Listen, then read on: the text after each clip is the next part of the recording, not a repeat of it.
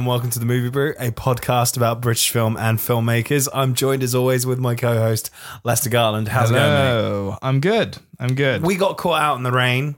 We've had a bit Yeah. of a wet day. We did. Um, it's a storm. yeah, a little bit of a storm. I was riding my bike. I'm a bit soaked, so I am in. am recording this in my tracksuit, which is not something I'd usually do. Yeah, for- but just all of painting a the- picture for dear listeners. For all the audio listeners. Yeah, right. so they couldn't hear. I wonder what I can hear Tarek wearing today. Yeah, I know, right? If, I, if you hear any rustling of uncomfortable I see. garments, it's those, Okay. it's those, it's those jammy tracksuits that I'm wearing. Very good. Uh, moving swiftly on, uh, w- today we'll be talking about um, "Blinded by the Light."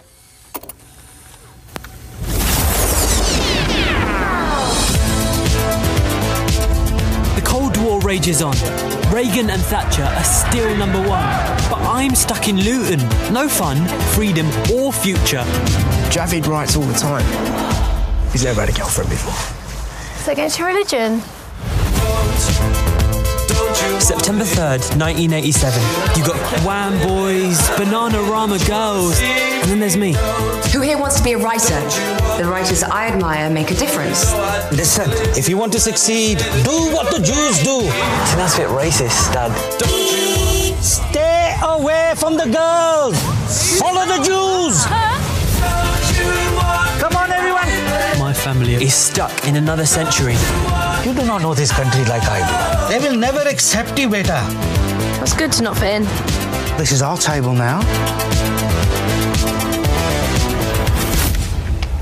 Bruce is the direct line to all that's true in this shitty world. Seriously. Thank me later.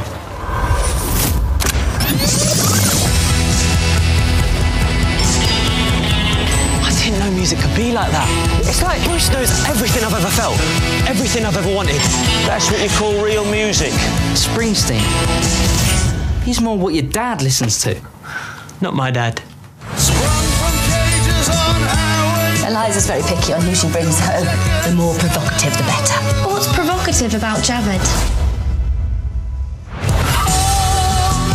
I want to be a writer. Writing isn't a job. I need you to do more. I can't wait to get away from here. Shazia. You look like a Pakistani Madonna. When I'm dancing, I block out the world. I know what you mean. If you don't fix this now, we will lose our son for good.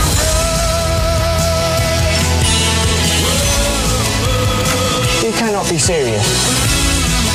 Bruce sings about not letting the hardness of the world stop you from letting the best of you slip away.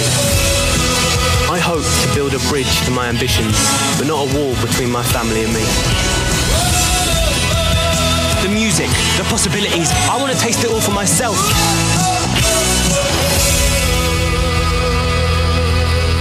You still coming to my party tonight? Emma's mates are coming, and I know one who would be perfect for you. Really? She's not fussy. And that was "Blinded by the Light." Yep. Sounds like gooden. um so yeah you heard it in the trailer but it's basically the story of um based on a true story of the this kid called Javed who is a um, British Muslim uh kid growing up in Luton outside of London and he just wants to get away he just kind of wants to get away from this crappy town in the middle of the 80s in Thatcher's England Yeah. And, there's the wants- National Front involved as well. yeah, and there's that big divide, and he's discovers uh f- what I would describe as like freedom through Bruce Springsteen's music. Yeah. And finds ways to express himself and like find who he really is and what he wants to do and gain the confidence to do all these different things through the music. Yeah. Um so yeah, that's kind of like the synopsis thing. Anything Mm-hmm. you want to kind of add? Um. Yeah, yeah, well, it was uh, Vivek Kalras who plays Javed. Uh, Yeah. It was his first feature film, Yeah. and I, for one, thought he did very, very well. I thought his acting was really good, actually. Yeah. Um, I when I sort of found out it was his first film, I was like, wow, fucking really? That's, Yeah. Wow. Okay. Um, it had a budget of 15 million, So, and avid listeners will know that last week we did Bend It Like Beckham. yes. Do you know what the budget of that was? Was it 15 million? It definitely was not. 100%. It was definitely not. 3.5 million. So here's the interesting story Hmm. about this. That's what they tell you the budget is. Oh, Okay. But that's not what the budget was. That's what they bought the film for. Because Oh, the that's sneaky. yeah, yeah, yeah. So this film premiered at Sundance. Mm-hmm. Um, it's an independent movie, and they've raised they raised a couple of money. The, I don't know what the specific figure is because I checked on certain things. It's kind of quite hidden, which usually means that it's pretty damn low, like Yeah. in the single digit millions, I would assume. Um, but it was one of the it premiered at Sundance and was one of the hit films there. And then within 20 minutes of the premiere screening, texts were flying around and Gorilla Charter was like receiving all this stuff and like people from Sony and like Universal and Warner were like texting her and uh, I think Warner the Warner lady was just like, Don't give this to anyone else. I need this film. And it hadn't even finished screening yet. and they're Mm. crazy. just like starting this bidding war. And people dream of this stuff in the independent Yeah, market. that's, could like- you imagine being in that position where Yeah. just everyone's just offering to buy your your creative 'Cause output for it that was, much? It was just a hit. It's one thing to get into these festivals. Another thing yeah, to I mean have that's a good, impressive enough. Exactly. Another thing to have a good reception. Yeah. And then another thing to go out of there having sold your film to a major studio Yeah. at the highest price at that studio. but not only having a major studio buy it, but also having several major studios fight over it. yeah. that's insane. It's fucking insane. Yeah. So um yeah, really, really, really cool. And so they ended up buying the film for fifteen million uh, dollars, Nice. which is what they used to kind of throw into the marketing budget and stuff for this film after the film had already been made. But I imagine, although it's not, although it's not outwardly stated, that the budget was much much less. yeah, probably. Yeah, you're probably right. Um, yeah. Well, e- either way, it's probably more than Bend It Like Beckham because it Definitely. does show when you watch it. Hundred percent. Mm-hmm. So, uh, what, what uh, do you have you got any techie bits? Before we I go? want to get into some more production stuff. Okay. Mm-hmm. About this because like there is this is a really interesting story. So it's based on the story of uh, Safraz, uh, Safraz Mamura, I think who is his name, who is uh, the writer character, who is kind of the writer character is based on Javed's character is Yeah. based on, and he um, wrote a memoir which was based on his experiences with Bruce Springsteen Mm-hmm. and how a Muslim Asian kid kind of grew up and found himself through uh, listening to Bruce Springsteen's music. Yeah. Uh, there, so he's a massive, super Bruce Springsteen fan. Been to hundreds and hundreds of gigs. Followed him around the world. Would always be in the front row of these concerts and stuff Yeah, he's like obsessive. obsessive like like dissecting the stuff like like we we did a music degree so like we're used to kind of diving deep but this is like another level of fandom and Yeah. stuff that like is just impressive for those for Yeah. like the 80s it's just impressive Yeah, definitely. um, so he would get recognized at these gigs uh, because it's quite odd to see a adult Asian tall like six foot guy in the front row of a Bruce Springsteen gig in America in Indianapolis. Like there's not there's not a ton of those. Yeah. So he would like recognize him and be like, "Oh, you're here again. What are you doing in Pittsburgh?" Like, like that's crazy. So um, he'd been he'd been to a few of these things, and they kind of talked a little bit on and off in certain g- things because he just happened to be in the same place as Bruce or whatever. what a coincidence! I know. So um, he wrote this memoir, and uh, he was thinking, oh, if there's one person I want to direct this, it'd be like Gorinda Chadha, the woman who made Bender Like Beckham, because that's a kind of story that's got similar themes. It talks about the same sort of thing. Anyway, they kind of knew of each other, but Bruce Springsteen had a film out called The Promise. I haven't seen it, but Gorinda Chadha got invited to that screening in the BFI brings along Safraz as a plus one instead of a husband. So they go at his request, right? So they, uh, so she, great shout. Yeah. So Safraz is hanging out there, just chilling out, and they on the red carpet. Bruce Springsteen walks up, recognizes him at his premiere of this film. He's like, "What are you doing here? This is great!" and he goes up to him, and he's like, "I read your book, by the way." It's really great because he was going to take his book to try and get it signed by him, and he somehow he'd already gotten these memoirs. He's already read the Already book, read it. and he's just great.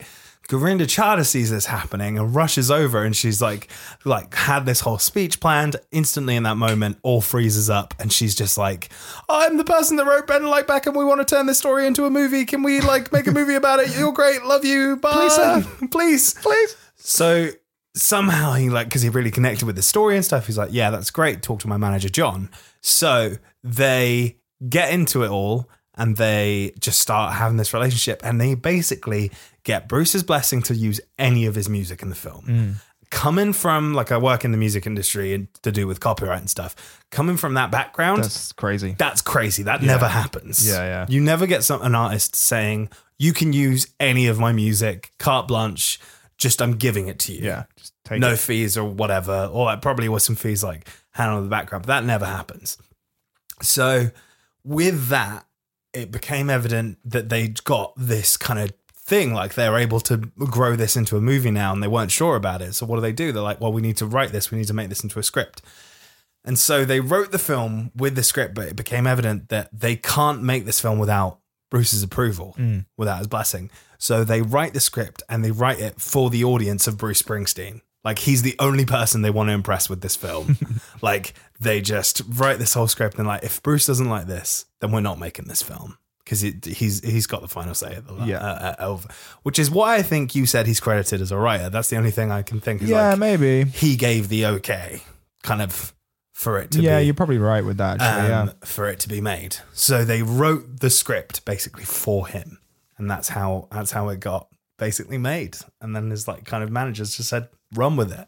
yeah. Yeah. So yeah, I just think that's a really fun, interesting kind of behind the scenes story. It's it's kind of like like a too good to be true kind of story, but it Yeah. actually happened.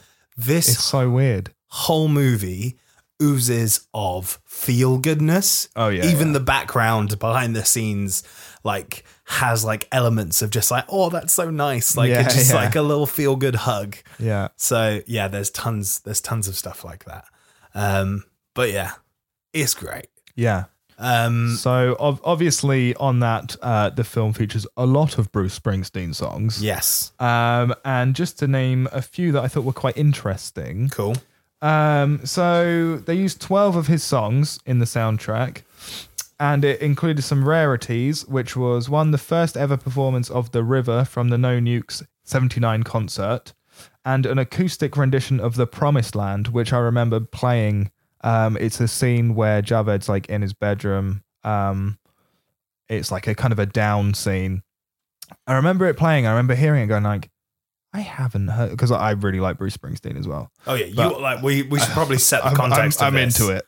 like we should probably set the context of this like it's it's perfect that we're we're doing a podcast of this because i've Yeah. come from a mixed race british asian background Yeah. with like that whole stuff attached to my viewing experience of this film but not knowing much bruce springsteen Yeah. and you're coming at it as like a bruce fan A Brucey boy. you Yeah. are a fan of the boss love the Uh, boss I sure am. Uh, to the point where, uh, fun story, when I was, I think, like 18, I had uh, a watch with Bruce Springsteen's face on it no and I d- never took it off. that's It just, amazing. like, it just stayed on my wrist for so long. That's so Um, good so yeah, that that scene there's a acoustic rendition of the Promised Land, um, which I'd never I never heard heard before, and I was like, that's a really good rendition, and somehow I'd never got through.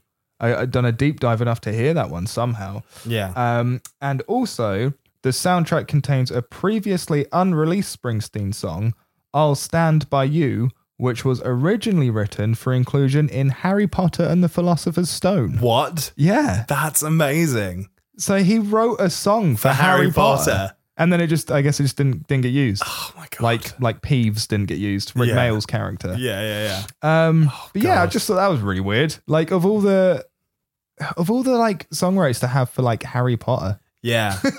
no, but there's Bruce tons of Springsteen. tons of bands that like get these sort of briefs for stuff like that and then just Yeah. like right and they never use any of their songs. weird, isn't it? Like Radiohead did a Bond song that I would love to hear. oh wow, Yeah. Like fucking crazy, crazy shit.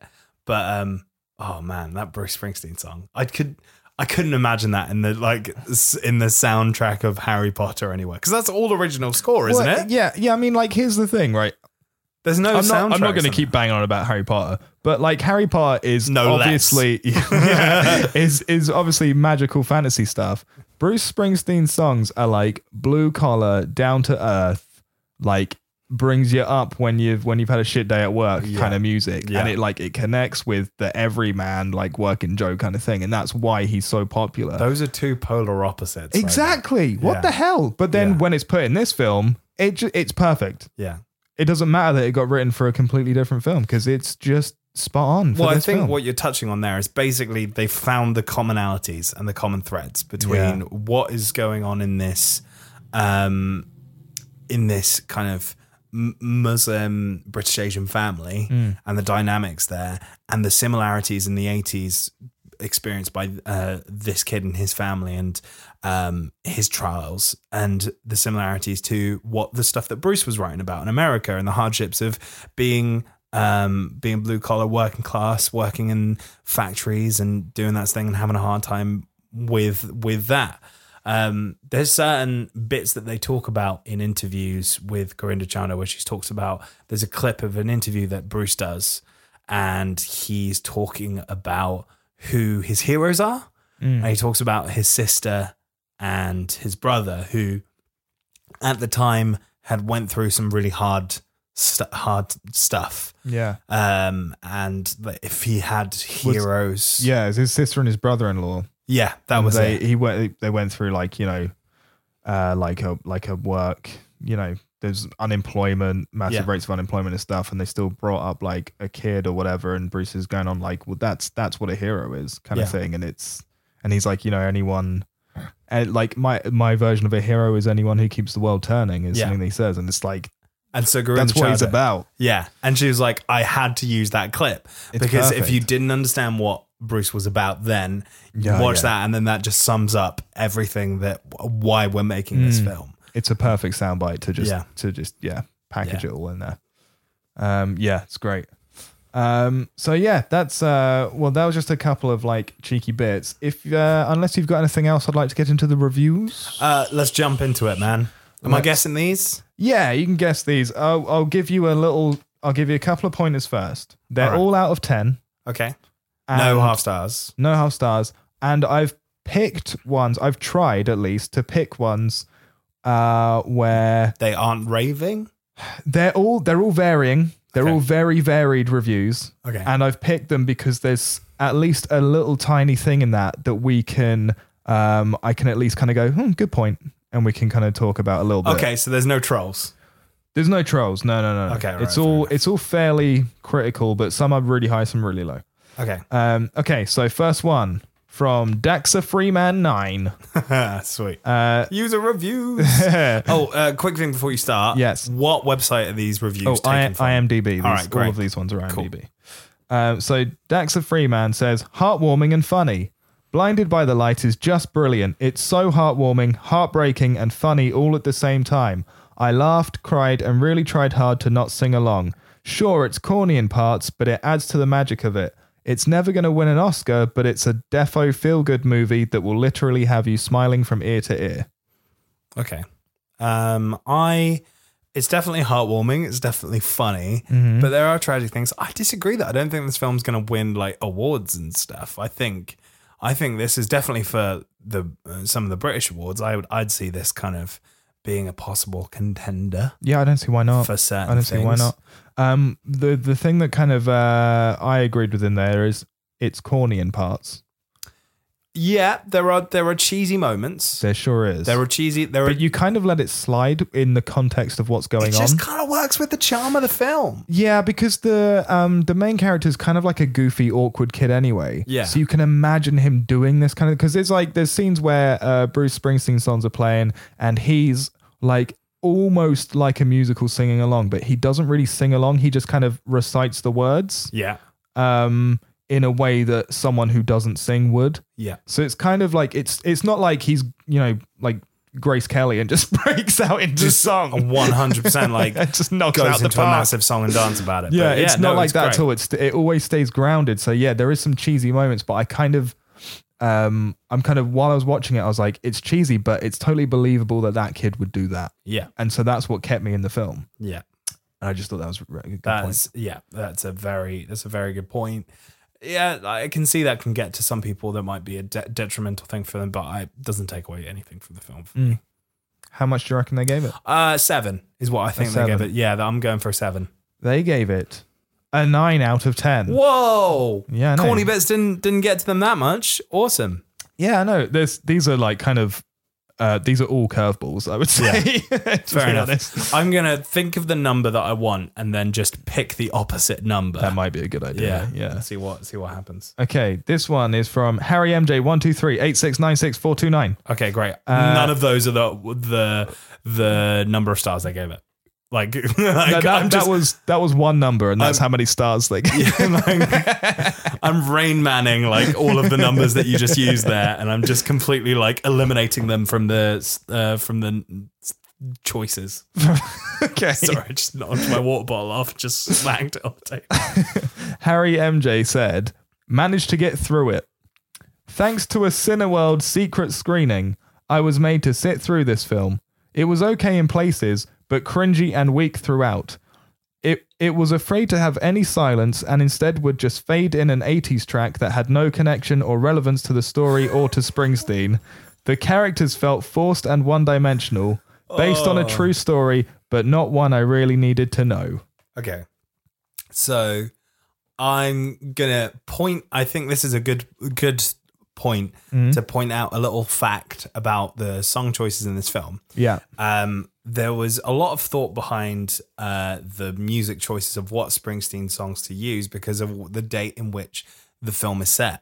Yeah. So they could only use Springsteen songs between the beginning of his catalog up and until 1987, which is when the film is set. Yeah. So just that in its own proves how much they dive deep into what songs were the perfect ones to use in the right moment, but could only use them from a specific time period. Yeah. I think that's a really, I think that's a nice little tidbit to kind of That is good, yeah, counteract yeah. that review in terms of like, here's how they thought about um, the soundtrack and stuff. Sure. I uh, disagree, Mm-hmm. uh, but I think he gave it probably about three stars.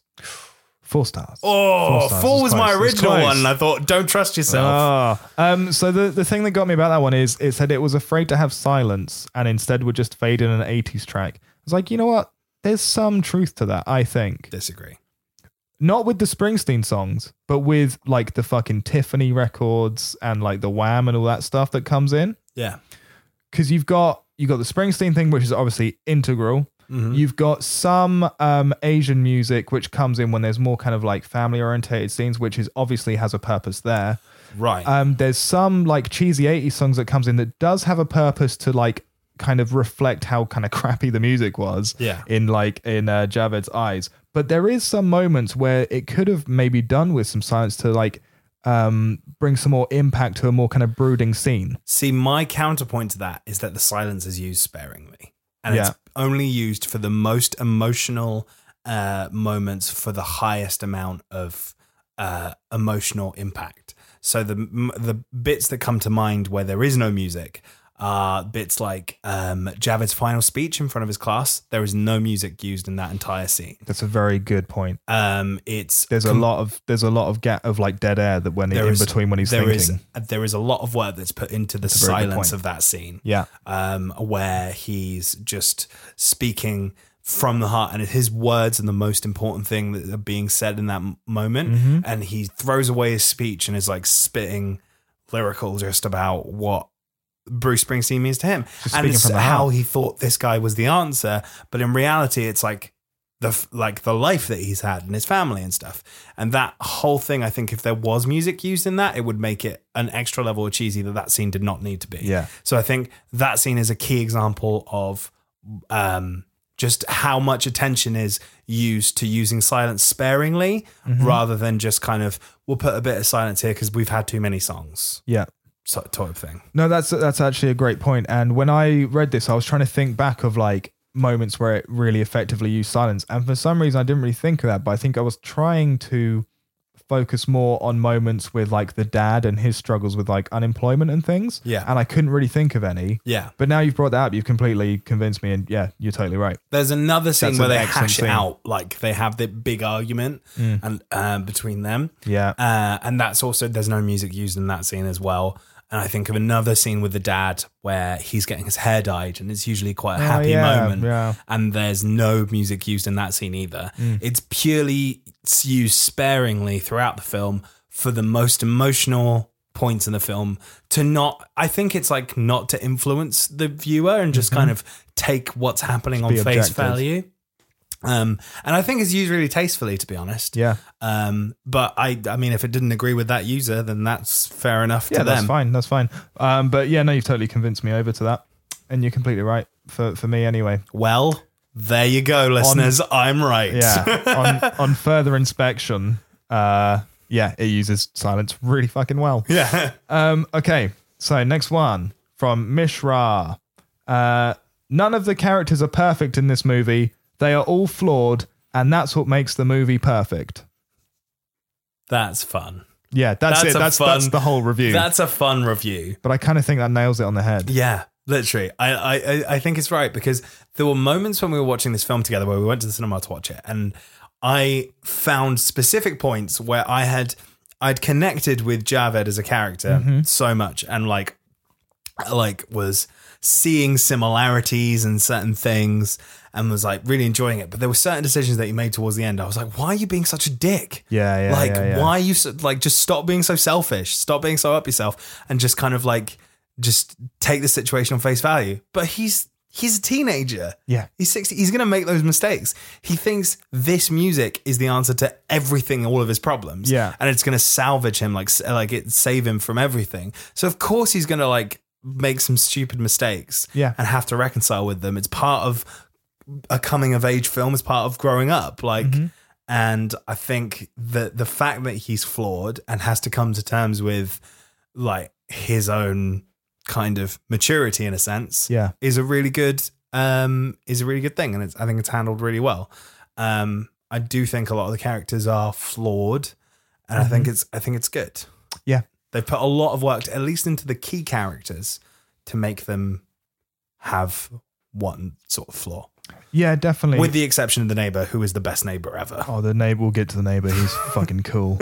Um, yeah, I, I remember we, we were watching an interview, and uh, Savraz said about like he was worried about how his father would be portrayed in the film. yeah because like he didn't want him to look like a tyrant. He also didn't want him to be like uh like a comedic kind of relief in the film. He wanted his father to be taken seriously and but he didn't want to like villainize him as well. Yeah. I think it did a good job of it because you can always see where the father's coming from in his points of views, Yeah. but you can also disagree with his points of views. yeah And it's I just think that's done really well. coming from a kind of mixed race background Mm-hmm. with an Asian dad, um, growing up and stuff, there is a lot of like stuff that's in there.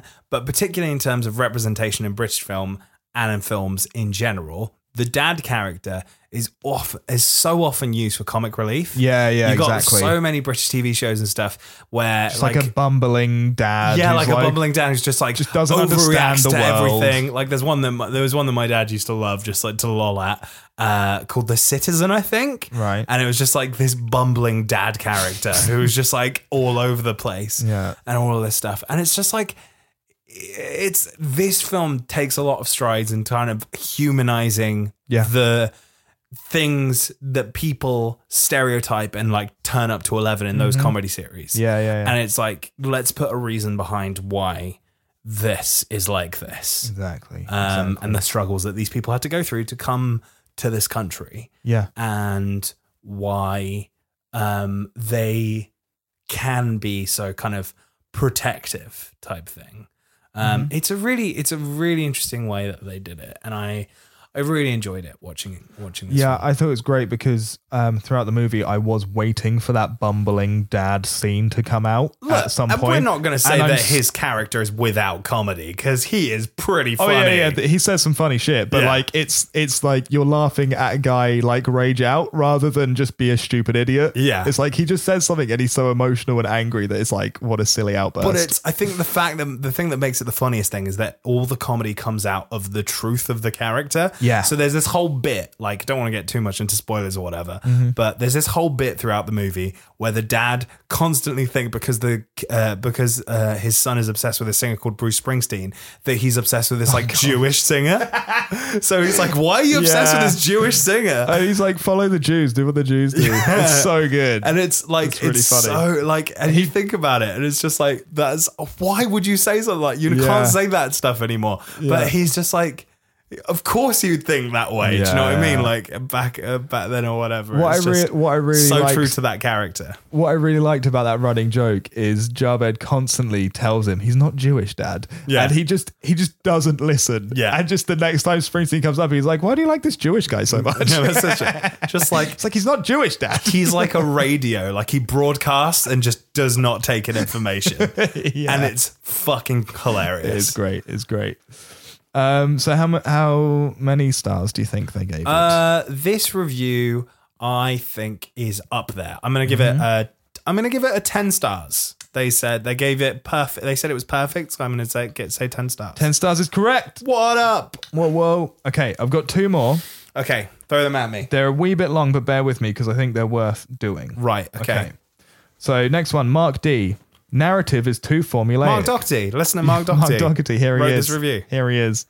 Uh, the acting is fresh and charming, and direction is pacey and generally engaging. But once this tale gets stuck on, uh, s- sorry, but once this tale gets stuck in the tram lines of its "Bend It Like Beckham," Billy Elliot, youngster aiming to shake off parental op- oppression, you know exactly where it's going to take you. Apart from the nasty National Front scenes towards the end, this is a film with very little tension and next to zero surprises, plot twists, and turns. And if a story lacks that in a film, then it really has a problem. It descends into a series of box ticking narrative requirements. I've read the book and it was funny and humane, but this film has not really delivered on the original text. It could have been so much better with a riskier and more daring script that wasn't afraid to get off those predictable tram lines. Okay. Right. That's a lot, but- that's a lot. But um, it's I'll give it this. It's it's definitely worded eloquently, and it's a well formed argument. Yeah. Um, I okay. Here's my question to you, Lester. Mm-hmm. What do you think? Do you think a film like he to quote him needs plot twists and interesting kind of uh turns on the audience's expectation to be an interesting film? Um, no, not not all the time. You don't Yeah. need a plot twist in every single film, This especially film- if it's a film about a real person. You want to make it as as as you know human and believable as possible. Yeah. real life doesn't have those kind of plot twists. Though exactly, and for films specifically of the genre and the things that I think Gorinda Chandra really excels at, that feel good style film, Mm-hmm. T- taking the rug out from the uh, audience isn't gonna t- uh, blow their mind and say, "I see this film in a whole new light." It's gonna piss people off. Yeah, yeah. Because they've come here for a specific experience to be uplifted. It's been marketed in a certain way, and if you take the rug from out from under them and give them something that they weren't expecting after you've set up this nice story, it's not. It's all about the way you set things up, Yeah, and yeah. paying it off. And Yeah. if you if you twist it in a certain way, like in this film, and it suddenly suddenly got really really gritty, then it wouldn't it wouldn't work That'd be crazy. as well. Yeah, no. Um, but No, no. they're not saying that. There are definitely gritty moments in this film. They Yeah, really yeah, portray yeah. like, and he mentions it in his reviews. The the stuff with the National Front, um, that's portrayed and the kind of division and the racism at the times with the unemployment and stuff and what their family's going through. I really think that they did a really good job with that stuff. Um, Mhm. I I actually kind of wanted to see more of it.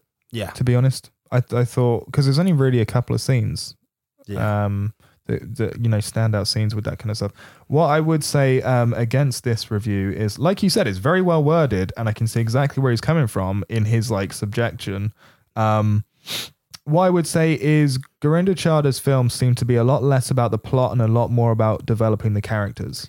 yes. So if you're worried about plot twists, then she's probably just not the director for you because she's all about developing all these interesting and fun characters and and letting you see how they interact with each other. this is a good point where I'm going to jump in with my my my thesis title that I'm gonna Yeah, do it. We've seen we've done two films by Gorinda Chandra now. We've gone Yeah. for the for the for the first to the to the newest, right? We went to Bend It Like Beckham with this, and from my experience with seeing her films like Angus Thongs and Perfect Snogging and some other some other stuff that she's done, I want to portray. This is my thesis on Garina Chana and the question that I want to pose and us to try and answer as we're kind of going through this podcast. I think that what Gorinda Chadha does really, really well is kind of portray real people's struggles and kind of the d- the division of certain uh, minorities in Britain and going through and kind of in the mainstream, but showing them through their adoration of a Mhm. specific topic. Yeah. I think she does adoration extremely well. Yeah. And that's the sort of thing that I want to explore. Like Bender like Beckham, it's all about this person's obviously obsessed with Beckham and wanted wanted to be a footballer. This one, it's all about Springsteen music and using that adoration for that other person who's like on another level to find the strength within themselves. Yeah. That's I think the thing that she's the most interested in. And I kind of want to figure out why. I don't know. I think it's really yeah, um, it's interesting because yeah, that fil- that theme's definitely in throughout her movies. Um, it's weird. We'll get into it. is. Yeah, we'll, we'll I'll have a little think about that. We can circle back to that. Yeah, because we'll that's circle back to it, definitely- but that's just my definitely question that worth I'm exploring. posing that I'm posing through there. Yeah, sure. Um, but that's my that's my thing. Um, so with that, I I'm not sure how many of these stars he gave it on this review. I don't think it's very positive. I think it's very well argued. I'm going to say he gave it. mm, he made a well argued statement. He used several paragraphs and he ar- argued it very well. So I think he'd give it lower than what he's thinking. He gave it three stars, not four. Three stars. Yes! Two in a row. Well done. Okay, we're on the last one. So this one is from uh, Luning Yuan. Okay. Uh, guess we have the winner of the Golden Raspberry Awards this year. Ooh. Spicy. Using music to lead the story is not new these days. Somehow using music leads the story. Sorry. Somehow using music leads the story can have a very good result. However, this film will be the example of how music can ruin a film. The whole story overused Bruce Springsteen and his song. Two long music videos in the His middle of- song. and his song. Singular. yeah, yeah, his Amazing. song. His song. You know that one he has. Yeah, the one song he made. Uh, two long music videos in the middle of the movie expressing nothing but a boring atmosphere. Hearing Bruce's name or songs every five seconds literally drove me crazy. If you want to make a song and dance film, then go on that path. If you just want to use music, lead the story, then just use it at an important point. The whole film stuck in between of those two different styles of film. Jesus Christ. Uh, and oh, the, the the icing on the cake. The lead character, the boy, his whole behavior is unbelievable. What an idiot. Oh god. I had to get one of those What in an here. idiot. Um, that's amazing. I, uh, I, um, It's a real I, gem, that. I mean, I really the like re- that one. The review just kind of speaks for itself, doesn't it? I don't need to say anything about that. yeah, no, I just thought that one was really good. That's great. Uh, he gave it two stars. he gave it one star. Oh, I was being generous. That boy's whole behavior is unbelievable, the boy. based on a true story. What are you doing? the boy? Yeah, the lead character, the boy. Hello, Okay. it's me, the boy. it's me again. Oh man. Oh dude. Um well I guess kind of what we should do. Should we kind of do spoilers non spoilers or like just kind of jump straight into it? I think it's time to do some spoileries. Yeah. I yeah. If you think- haven't seen it, because we've go and kind of see given it. you an idea of this. We're Yeah. kind of like 37 minutes in. So we've given you an idea of what's what's going on and what the story is. If you haven't seen Blinded by the Light and you are interested in seeing it, um, or you just don't want to miss out on any spoilers, this is your spoiler warning. Yeah, before So- you before you turn off, I will just give you a little uh, encouragement to go and see it. Um, I guess we should probably do like scores then. You want to do scores now? Let's do scores now before Let's do the fucking scores now. before we give the Let's do spoiler the scores warning. now. Yeah, okay. Um, We'll do and then we'll scores just now. like jump jump in. So I really really enjoyed it. Mm-hmm. I thought it was really good. Um, I think it's just a really good exploration into kind of like that British Asian dynamic of like a kid finding himself second generation and just kind of figuring out who he is and not really feeling like he fits into either or. I Yeah. think the, the conversations and the dynamics are really good. I love the use of Springsteen's music. I love the way that he's portrayed as a music lover and a writer. Mm-hmm. Um, I think the dynamics between the friends and stuff is really good. It's just a real good feel good movie. And for that, I will give it a Earl Grey. Thank you. Earl Yeah, Grey. were you t- were you teetering then? I was teetering. I'm also teetering. Uh, I'm teetering. I was teetering between the two, but I'm going to give it an Earl Grey. Thank you, Earl Grey. Very cool. That's Okay. an 8.52, our second highest score. That's Oh. That's a a, good score. real That's good a score. good one. Um, so yeah, what what's what's your thoughts? Okay, so for me, um, so last week we watched Bend It Like Beckham, and I Yeah. will say after watching that, I was less pumped to go and see this film. Yes. Um, however, I'm really glad I did because it just shows how many uh, how many improvements Gorinda Chadha has made since that film. I mean, that it's a good film. Like Bend It Like Beckham's a good film. It's just not for me. Yeah. And um, Which is fair enough. You're not a Yeah, football yeah. fan. Like you Yeah. don't like you don't like comedy dramas that much. yeah, Like it's just not for me. yeah.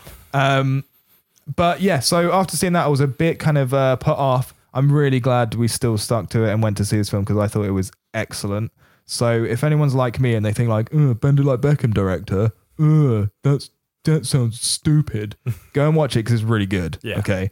Um, And this is coming from someone, may I point out, that does not like musicals. Yeah. And yeah. this film has musical elements and still Yeah. got ya. it teeters on being a musical every now and then. yeah. And I'm I'm mad at it for that. But just still love it. What are you giving it? I'm giving it the chai latte. Seven point one. yeah. I was also teetering between this and an Earl Grey. Yeah. Um, and then I thought because you've given it an Earl Grey, You'll give it the chai latte. we'll we- we'll even it out a little bit. So yeah, that probably brings it to like a total score of like what about eight? yeah. About an eight out of ten. Yeah. which is really good. It's a real good movie. So if you're thinking It's about very going to good. see it out, check it out. And you're not sure about it, go see it because Yeah. you should go so, see and support independent British film. It's out there, and we don't know how long it's going to be out there for. So go check it out. Um, I think it's really good. With that being said, now is your spoiler warnings. Spoileroos. So if you don't care about spoilers, keep listening. If you do care, then this is the point in which you want to stop. Go watch it and then come back. Stop now. Spoilers.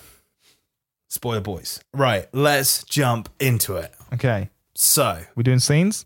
let's do scenes. Yeah, Let's I do think scenes. I think we should do scenes. Um, do you want to go first? Uh, yes, my favorite scene for sure was the projectory stormy scene Yes. because it was so technically and in, interesting to look at. This is the techie bit I was going to pick It's up so on. good. It's filmed so well. And I wasn't expecting it from Gurinder Chadha. yeah. Were you? I wasn't. I wasn't expecting this, but it Mm. Yeah. harkened back to so many fucking eighties music videos and stuff that I like. Yeah, you've for seen sure. of like The words popping up. the and words shit. popping up and stuff, and the way that they did it. It's a mixture of CGI and certain things, but when they could, when they were outside, they just fucking hooked up a projector. Yeah. And just got him to stand next to a wall on a projector and just get these words of the songs pop up in time with what's going on in the scene. And it just fits It looked great. it just looks really great. Yeah. Um, so really enjoyed that, and they also did the same thing with the storms and stuff, and the lightning coming down on the thing. Um, when he's like throwing away his lyrics, Yeah. um, which I thought was really good. So uh, very much. yeah, I really liked that bit. Um, I do have a little uh, fun little goof about that bit. Oh, go on, yeah. Uh, when Javed heads outside into the hurricane to throw his poems into the trash, you can clearly see the large fan they're using reflected in the living room window. Amazing. Which I didn't notice, but I'm going to look out for next time I watch it. yeah, yeah. Giant fan. Um, but yeah, that that scene is great uh, for so many reasons. Um, the yeah, the projector thing's really really cool. It's kind of like it's kind of like an impressive bit of choreography as well from um, from that kind of point of things. And it's just really good. I just thought it was great. Like the lighting was great. You know, you you could kind of while you're watching it, you can see how they've made the effect of a storm, but at the same time, you totally believe it's a storm. yeah. I just thought it was really good. the wind of the hurricane and everything. And Yeah. I think what's great about that scene is it's rooted in a true character problem Mm-hmm. and a choice that he makes to throw to to feel like he's not worth it. Yeah. And to throw everything away. He's got all these poems and, And he you just gives up and wants to throw them in the bin. truly believe in that moment Yeah. that he's gonna do it. Yeah, yeah. And I think the fact that he goes for it and then this storm happens and all this kind of fantastical stuff happens around him adds to the element of it because it's rooted in that character choice of it being just Mm-hmm. so real. I think it's, that's I think that's done really really well. yeah. Um yeah, I think it's really good. I just yeah, love it. Also, just like the fact that he's just like a introverted Asian kid, just writing poems in his in his room because I know what that feels like at that age. So I feel you, mate. but um, yeah, so I just like yeah, I figured it's just done really well. That's a real good scene, real one it's to pick great, up on. It's great. How about you? Uh, okay, so I'm gonna kind of go in and out of like timeline wise. Yeah, yeah, do it. Because we watched this a yeah, little we'll go, while ago. well, let's not go through it chronologically. Nah, we'll just talk we're just about what gonna we like. pick out our favorite bits. I'm gonna talk about a scene that I um briefly mentioned earlier, and it's the scene with the dad and the mum is kind of painting his hair. Yeah, the hair Wow. dye. That's oh man, Yeah, that's a that's an emotional scene. really is. Because this whole time, the dad has been a character that's like everyone that earns any money in the house has given it to him. He's in charge, man. He's in charge. He's in charge of that Mm-hmm. house. No one's allowed to have an opinion about other than the dad because he's makes the final choices, the final decisions, and um, he collects the money that's collected from the house, pays the bills, even though that he is laid off at the moment.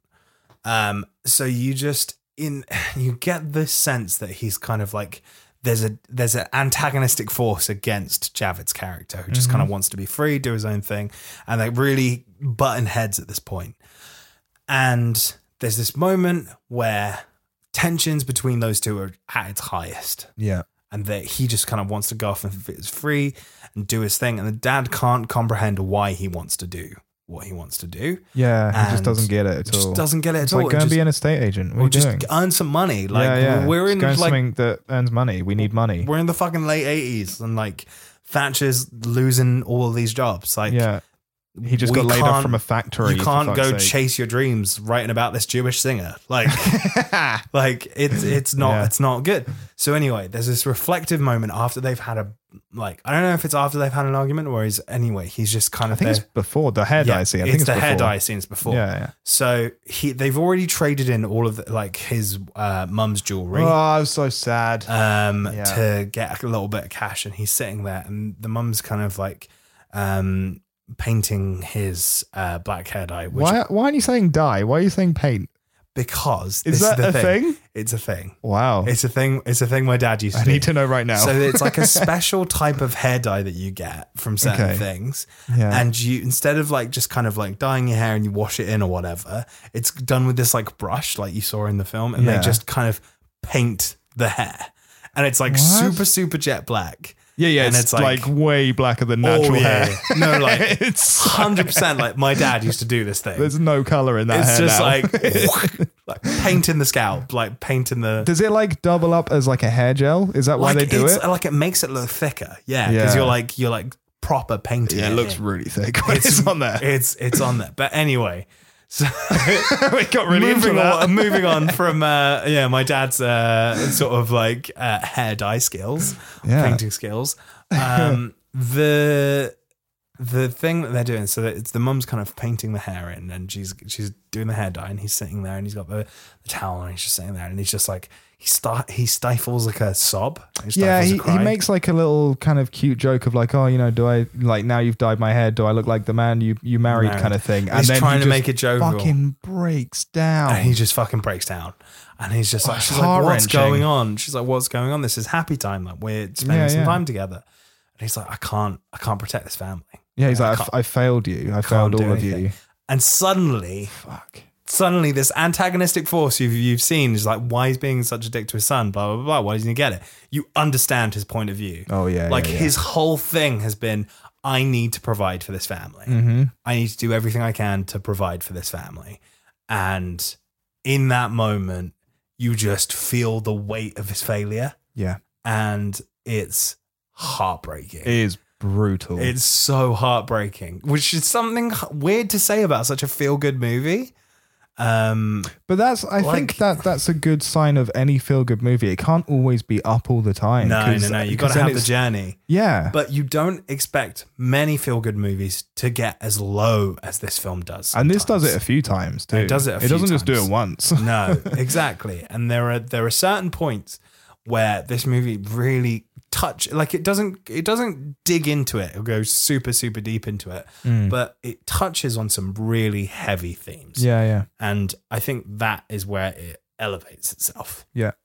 above kind of the crop of like just feel good stuff Yeah, yeah. um so yeah I, that was a standout scene for me i'll uh pass the mic back to you for your next one So talking about, uh, I'm going to keep it on the low train. let's do it Talking about depressing bits of the film. we know what's best to talk about in a feel good movie or the depressing bits Oh. Yeah. um. So there's there's a scene where the whole family is on their way to a wedding, yes and their route to get to the wedding has been blocked by a national front. Uh, f- I don't even want to call it a protest Oh, or a this rally. bit. She's a national front march. yeah And so it's just a bunch of skinheads walking down the street, you know, shouting racist stuff.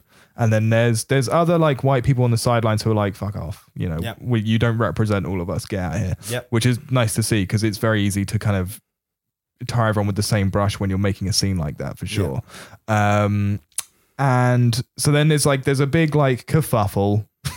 It's such a light-hearted word for what's happening. yeah There's there's like there's there's a scuffle between There's a rambunctious uh, meeting. yeah, like the dad's goes up to talk to the police. He's like, "What's that? Like, we need to get through. it. We're going to a wedding." Like, he's stressing out. He's going up to talk to the police officer. Yeah, yeah. He's talking to the police officer. He's not like, and then and then the National Front get near him, and then they start, you know, just uh, being aggressive and stuff. And then eventually he he gets like headbutted in the face or something. Uh, so his nose is bleeding and all that kind of stuff. And um, Javed at this point has like snuck off to buy Bruce Springsteen tickets. and the dad's like on the floor going like where's javed where where is he where where's where's my son kind of thing it's like oh shit dude you're in so much trouble and then um he finally gets there when it's kind of all blown over and the march has carried on down the road wherever they're going to hopefully in the sea and um then there's just this great shot of uh Javed it's kind of from a low angle with Javed standing there and there's like a Thatcher poster behind him that says something like uniting the country or something Yeah. and it was just so I just loved Better it. together. I it thought was I think okay. said. It was really like heavy-handed, but I liked it. I thought it was really good. the framing of that. Yeah, is yeah, yeah. so exactly. good. Like from a cinematography perspective, Oh. it looked fantastic. oh, it's so good. Yeah, it looked really good. because you've got this tiny scene, and he's just kind of like it's small in the frame, and it's showing you've got these leading lines leading down to the, the this bridge or certain area where he's going to, Mm. and in the big billboard up Yeah. there right in kinda- front of you is just yeah. Thatcher's face and just like arm up just like Un- we're in- uniting the uni- country. unite the It's country like, or yeah, my like ass. uniting us together or whatever and it's just like whatever and it's just Yeah. it's like a it's like a it's a cinematic version of a middle finger yeah, and yeah, it's yeah, like yeah, it's yeah. so good Yeah, it's really good. um yeah. I totally agree with you I'm so glad you brought that scene It was up. a great scene. Uh, I, I hate the f- like. I loved, I loved and hated the fact that he ran for the tickets, and that's when that happened. And it's it was it was so difficult to watch this one moment where he's Mm. doing something for himself, coming back, and then just running into like how much guilt he feels for not Yeah. being around his family in that yeah, moment Yeah, it's um yeah it's really it's really hard and emotional just seeing the dad like bleeding and just like not knowing what's going on yeah. It's he's so like like ugh ugh that dad's just so emotional Oh. for me to watch it's just Yeah. like ah that. Dad has been through some shit. like just in this film Absolute trooper. yeah. Um. Yeah. No. But uh, you. You. Your turn. Your turn. okay i'm gonna just go into a slightly different direction Yeah. Let's bring it up. a No, we're bit. going to bring it up a little bit because we've talked about. I could have bring, bring up another depressing scene in the film, but I feel like we're painting the wrong picture of this movie if we just talk about the depressing Oh bits. yeah, for sure. So I'm gonna talk about I I'm gonna talk about I'm actually gonna do two joint scenes because I think they're linked in a weird way. Um, because they they both involve Springsteen music, as do many scenes in this film. But the way that they do it, I think, is very uh linked in these two ways. So the first scene I'm gonna talk about is the scene where Javed is working in the market and he sees this girl that he really likes, uh, who's like Eliza, this la- activist girl, and she's like really kind of always in, into sort of like protesting and talking about what's wrong with stuff. And he's just gotten his job with his best mate Matt and uh, his dad, played by Rob Brydon, selling t shirts in this kind of like Luton market type area, yeah, Yeah. yeah EastEnders type It's the marketplace. Yeah, yeah. You get Well, your like four, second four for a hand. pound, Yeah. two pound for a pound Yeah. t-shirts. shirts. And he's just like, so he's listening to a song. And uh, remind me what the song is? Like you, Jesus Christ, I can't remember. You know. Ah, it's Thunder Road. That's it. Uh, yeah, yeah, and a beauty, but you're, hey, you're all right. Yeah, yeah. And that's all. So right with he's me. so he's listening to the start of Thunder Road, and the start of that song is all like su- super slow harmonica, beautiful kind of like piano. Yeah, beautiful piano, and just like acoustics, and it's just God, it's so just good. singing that, Such and a good he's like, song. it's the one. It's one of the few moments where he's actually singing along to the song, really, and you hear Hmm. him uh, in. You hear him in this point where he's like singing along with the words, and the music kind of fades in quite slowly Yeah, yeah. because he's listening through his, his headphones, and like his bro- his mate Matt's like, "Dude, you're you're singing. Stop it." Yeah, yeah. What are you doing? We gotta sell these shirts. and he spots this girl and he starts singing to the lyrics to the girl yeah, eliza i shouldn't say the girl the Um, girl. so- well, he is the boy. yeah that's so, true You know, that makes sense well you know what i mean Um, uh, but yeah so he starts singing the lyrics to eliza and the like um and rob Bryan's character comes in the dad and Matt, matt's dad and just kind of joins in with him Yeah, and just kind like- of encourages him like go on it's like his backup. yeah, singer. like, he's like he's a legend. He's just like walks in with him and he's just like adding into it, and suddenly the whole market just jumps in in this kind of like 500 Days of Summer style choreographed, Yeah. like m- almost musically type uh sing along. Yeah. but it's so charming, Yeah. because it's like he just. It's like the first time that he's doing something for himself. Yeah, And he it- sees like this is what I want. This is what I want to do. I don't care how embarrassing I'm, it makes I'm me just gonna feel. go for it. I'm just gonna go for it and let Bruce's words take me to where I want to go. yeah, yeah. And I feel like that's really done really well. Like it's just I really like that. Scene. it's a really heartwarming scene. What I like as well about that scene is because there's like the whole a whole thing going through the film is like all the kids think Bruce Springsteen is so not hip, yo, Yeah. and it's like what it's you, all about sense. yeah, yeah, yeah, and That it's new like romantic e- That's what era. your parents listen to, kind of thing. And in that marketplace, it's just like everyone's dad is singing along Yeah, with him. yeah, yeah, They're all yeah. just like, "Go on, son." There's, there's one guy so who does good. a really funny dance move. Do you remember when we were There was a watching lot this? of them, right? Oh, Like there was he had like a broom, and it's just when the shit started kicking off, and he was like twerking with the broom or something. it was too much. Oh, it was so great. Me and you just like giggled at that point. It was like, what is going on here? It's so good.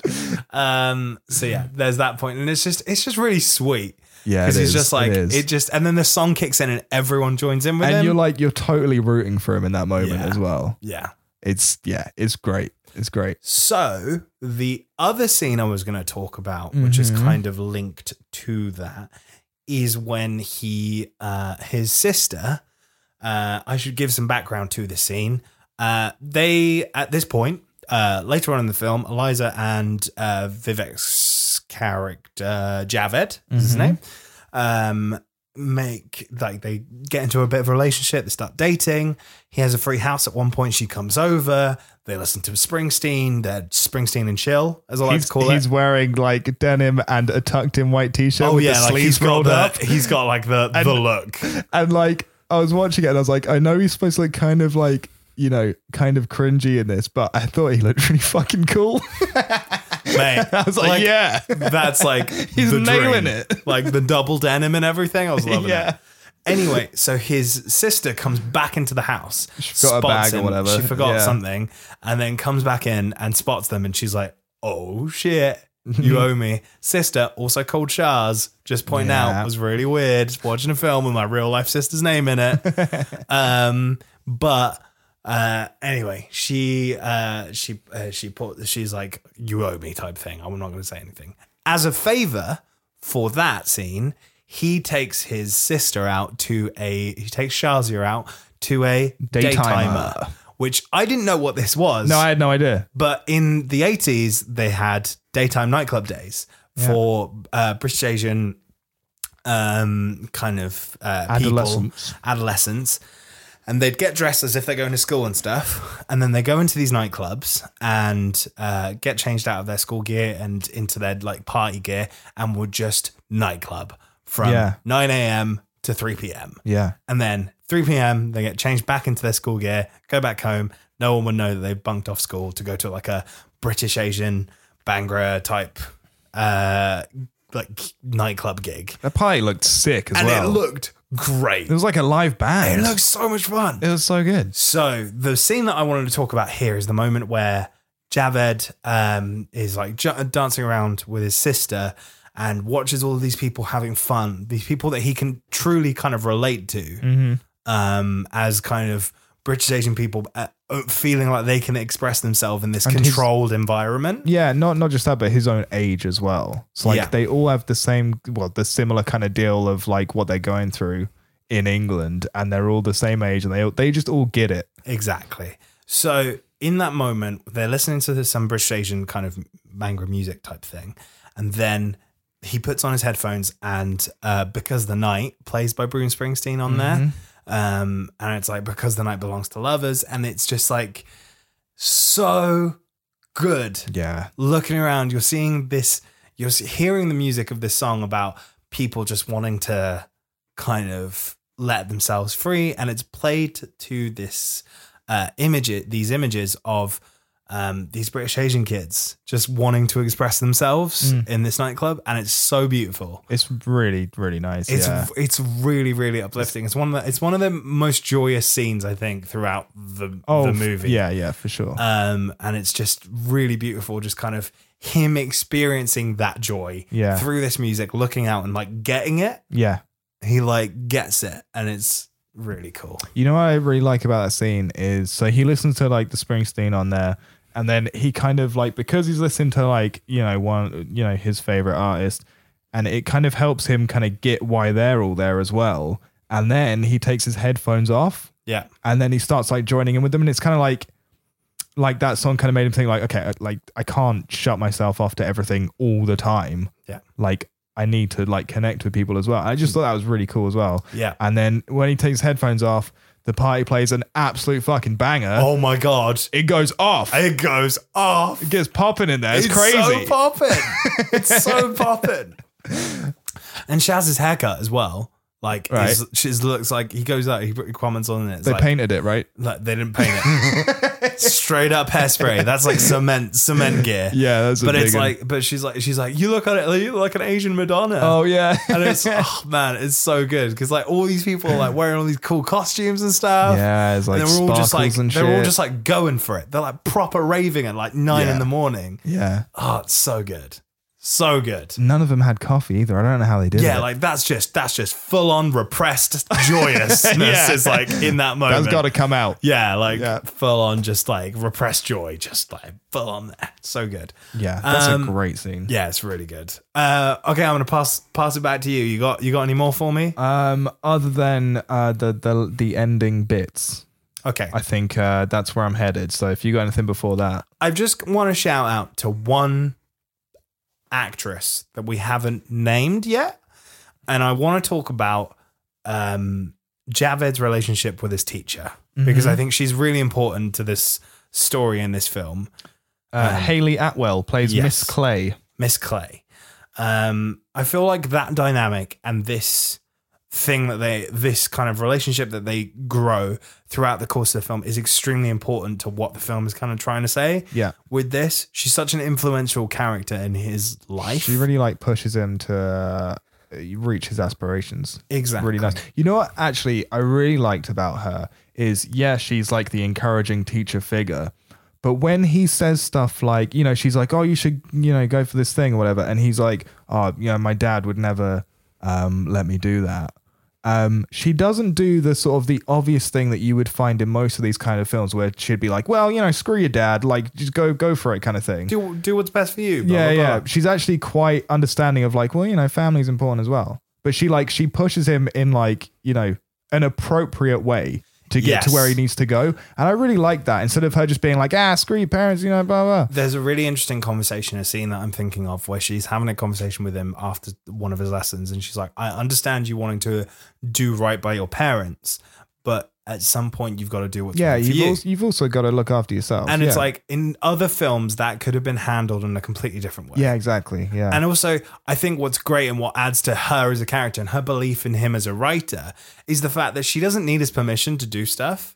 She just goes off and does it. Mm. Yeah, yeah, Like, she- she just- enters his work into competitions. She just goes off and gives him these opportunities, puts in a good word for him so he can get a like work experience job. Doesn't wait for him or his parents to say he's okay. yeah, well, because It's just like fuck you. I know you. I know what you. I know need." you're going to say no. Yeah. And I'm just going to give you the option of Yeah. taking this thing. I'm Yeah. not going to ask you permission to send it in f- to a contest or whatever. I, I will say I would hate to be one of the other kids in that class. Yeah, I was thinking that, knowing that Like, like, he's definitely the this- favorite. the favorite, and he's just like the prodigy of whatever is Yeah. like writing in there. Clay doesn't enter my poems into contest. Yeah, exactly. that one kid like who stays behind in one of the scenes, and he's like, "Oh, no one wants to read my poems." Or like, there's this kid who's just been hanging back and for no reason other than to say, "I would." Like, I've been hanging back in this class for fucking ages, and she doesn't read any of my shit. I want to read one of your poems. I thought that was quite funny. Yeah. but Uh, no, genuinely, like she's such an important character to his growth and to how. He grows confident in his own writing ability and himself and finds his own voice, as it were, and Mm-hmm. Yeah. just gets the confidence to do certain stuff. And I feel like it's a cross between the stuff that he finds in the music and the people that surround him.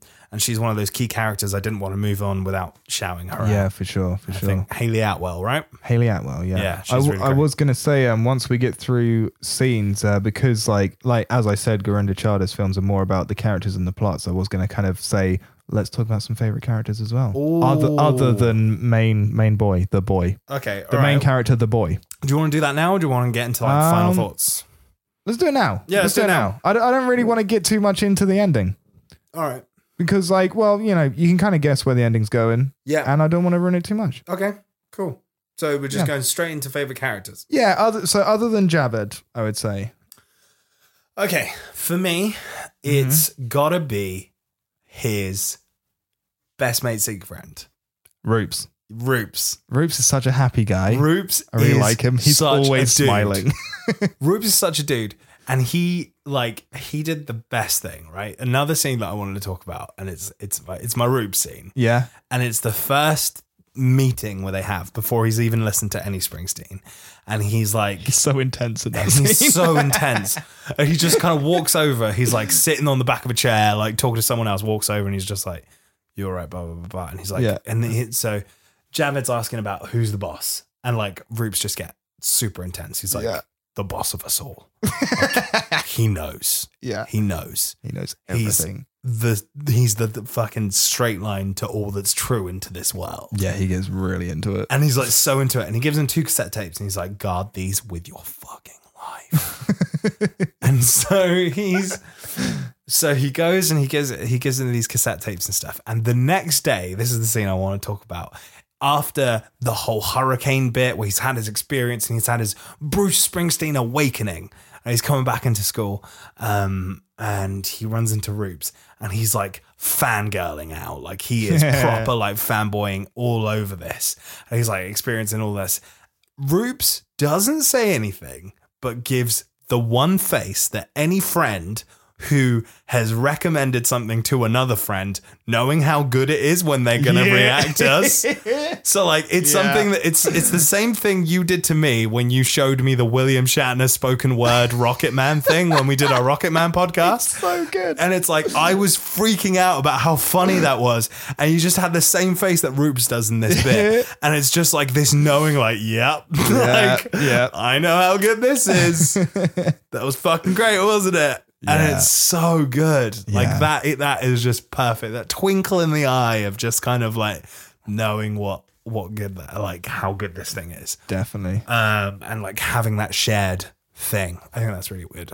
Yeah. Yeah, um, yeah he's my, he's my, he's my, one of mine. He's he's good. You know what else is a good Roops scene? Yep. Is uh when they're in like that fast food place in the shopping center. Right. And then those like skinhead guys come over and they're like, move, this is our table now. And they're like, there's plenty of other tables. Like, why Yeah. you being like this? And they're like, no, fucking move, blah, blah. Say the P word a bunch. Yeah. And then uh, they eventually like move and they're like really upset. And it's like, oh, we should have said something to those guys. And then they realize that Javed has left this VHS tape of, Of the- Springsteen. The interview, right? Isn't yeah, it? of the interview. Yeah. Yeah. On, on the table, and like these skinhead fucks are just like, you know, sitting there being just yobs. And um, he's like, shit, I gotta go back over and get this VHS tape now from these assholes. yeah. Um, he goes to take it, like they kind of give him some shit for it, like try to snatch it back off him, and then they both just start singing Bruce Springsteen at them. Yeah. and then they they're just like, "What the fuck is going on?" And then it just kind of like lifts them back up so instantly that they're both just like belting it out at the top of their lungs, just walking out of the fucking Spitting shopping on center. one of the yobs. Yeah, oh, as, it's like, so with the good. lyrics. And like the fucking like the waitress is like clapping at She's them. like, She's like, "Yeah." yes, finally someone fucking did something at Yeah. least, you know. Um, it's such a good scene. Yeah. it was just great. It was like Roots. that's MVP. Yeah. Like because like uh, you know watching that scene when it's like going back over there, like you're you're watching it and you're going like uh either like don't do anything because you might you know get in some trouble or just fucking beat the shit out of them because I hate them. Yeah. But they go uh, they go there and they do that and it's like no that's the fucking perfect response. Like you didn't do anything to to kind of make you know your side look bad or anything. Like you didn't do anything violent to them. You just fucking owned it and you were like, I'm free to sing out loud as much as I want and you can't stop me. Yeah. And I fucking loved it. Yeah. I thought it was great. that's such a good scene. Yeah. So yeah, we both love Roops. Roops That's is the- good. that's Roops the is very one. good. Um, oh, such a good scene. I'm also um, a big fan of Eliza. I was gonna say Eliza as well. Yeah, she's she's uh, yeah, she's one of my faves. she's really she's really good because in a lot of these films they do i'll be honest a bit of a bad job with the love interest kind of character Oh god, yeah. like They're all they're usually really one dimensional. it's usually quite one dimensional and it's usually kind of like oh why is this person sort of acting out and i really think they kind of put a lot of work in for eliza's character Mm-hmm. to kind of make her more rounded Yeah. as to why she is the way she is Yeah, yeah, and i feel like definitely. that was really good do you have a favorite kind of eliza scene that you were going to talk about i Yeah. know that there's one for me but i'll let you I think it's probably the same one. Is it the family one? dinner? Yeah. Yeah. oh man It's so good. like that's a scene that didn't need to be in the film but the fact that it, adds so much. Mm. it adds so much that it was there like in the script coming from a point where Javid's kind of going and he's going to meet the parents and stuff and she's already explained at this point the reason that she's such an activist is that she feels like she has a weight on her shoulders to do something because she's so against her family values yeah, her parents are s- proper conservatives. super Tory and just doing yeah, they just kind of don't know. And then she feels like that they just think that she's there to like shock them or provoke them or whatever uh to do certain things Mm-hmm. and um it, she just feels like she has to do more, you know, to Yeah, kind of yeah. like be heard or kind of put her points of view across. So they have this dinner and I'll let Mm-hmm. you take it from here. So, uh, oh my god, there's just so many good bits in this dinner. Oh. Um, so basically, the the super Tory parents, um, they start off by saying, I can't re- remember exactly what they say, but they're, they're basically s- talking about Eliza's past boyfriends that she's brought to dinner and saying like, oh, there was one with dreadlocks, and there was another one who was like, I don't They know, something refer else. to him as the colored man. oh, they do comes say that, in. don't Yeah, they? they Yeah, I do. forgot about that. Yeah. Uh, and she's like, "You can't say that." Yeah. I was like, "Why?" But uh, but then they're like, oh, you know, Eliza likes to bring home boys that uh, you know they think will shock us or whatever. One with all the piercings. who was in the yeah, band. Uh, yeah. And and she's like, well, what's shocking about Javed? We should point in this scene. He's like dressed up, like wearing a shirt, uh, got his hair swept back. He's not like n- He nothing. just looks like a straight cut guy, straight cut Yeah, yeah, dude, like yeah. just hanging out, like nothing, nothing is is up with Yeah. the way that he's acting or the way that he looks in this scene. And she's like, "Well, what's yeah. What's so weird about Javed? what's so weird Oh, about Like- Javed?" And they just look at each other and don't Yeah, say and anything. it's like it's like you know what they're thinking. Yeah, it's, like, the elephant in the room. And there's this scene, there's this bit straight after that, and he's like, "Have you ever tried wine?" yeah, yeah, yeah. That's the he's- other bit I was going to talk about. It's Oh so my funny. God. You take I'll it. let you go- No, I'll no, let you you, go do for it. it. You do it. You do it. So there's a bit It's where he so goes good. up, he goes up, and he's like, "Have you ever tried wine?" And he's like, well, Eliza's like, "No." Like he doesn't drink wine; it's against, his religion. Yeah. And she's like, well, one cup, one cup. Well, let's just have one cup and see how yeah, he you like get on. pours it out anyway. And it's just like, what the fuck? It's like, dude, that's someone's religion. That's so insensitive. It's, it's not just like, oh no, Javed's never had wine before, so he doesn't want any, and he just goes, ah, fuck it, try it. So- that would be okay, but it's like it's against his religion. two reasons why I love this scene. Yeah. One is it perfectly encapsulates in the one scene that these parents are in just how shitty they are. Yeah, And like but they don't even know they're shitty. that's the point. best bit. And the fact that they're so in like unconscious to their own prejudices Yeah. and just kind of ignorant just they're milk toast motherfuckers. completely completely uh, solidifies Eliza's character and why she is the way she is. Yeah, exactly. That's why I That, like it. In that one bit, you understand, holy fuck, these people are terrible. I completely understand why this person is like this and Yeah, yeah. why why their dynamic is like this. What a horrible situation to be in. Yeah. Having said that, have been in those situations. It's real bad. Yeah. Like it's it's real bad. What's also good about that scene is it's like it puts across some really good points like that, and it's also really fucking funny. Yeah. like it's played. I can't remember the actor that plays the dad. He's like a very like well-known comedian, and I just forgotten his name. I can't believe it. Um, but his his delivering of of just a Tory, just dad from the eighties. Oh it's my just it's so God. spot on. It hurts. It it's hurts. so good. so good. um, But yeah, that that's my favorite. I will say I do have a least favorite. I don't know if you Okay. do. Just to kind of even it out, sure. my least favorite is Matt. Ah, interesting. Yeah. Interesting that you say Matt. Okay, I'll I'll hear you out. Why why do you why do you think Matt? He, I just think he's very one-dimensional. Really? Yeah, I do. Okay. Like he's just kind of like you know he's like a Jack the Lad kind of guy, and like I know they're best mates and stuff, but he's like the whole film he's just kind of. I don't know. It seems like he's using Javed a lot of the time. Right. because he gets him to write lyrics for him and then he's like oh these are shit or whatever which like if you were like i mean you know maybe they just interact that way and that's fine but like usually if you're like a friend you'd be like you know what dude like i don't think i'm not really feeling these ones like do you have any more but he's just like these are crap Yeah. like i don't want you like don't write me this fucking bullshit look, we're also looking at this with our experience in a 2019 head of how Mm-hmm. you'd g- kind of go. well yeah that's why that's why i was kind of tentative to say like because they it's probably just people Yeah. just talk like that Yeah. as well In those times, Yeah. in that in those sorts of areas, I think they were just kind of like laddie and doing bit it. brazen yeah But um, is there anything? Is there any more you want to add to your point before I? Um, just the fact that Go the, in. the only things about his personality that I know is he really likes crappy synth music. Okay. And um, his dad embarrasses him.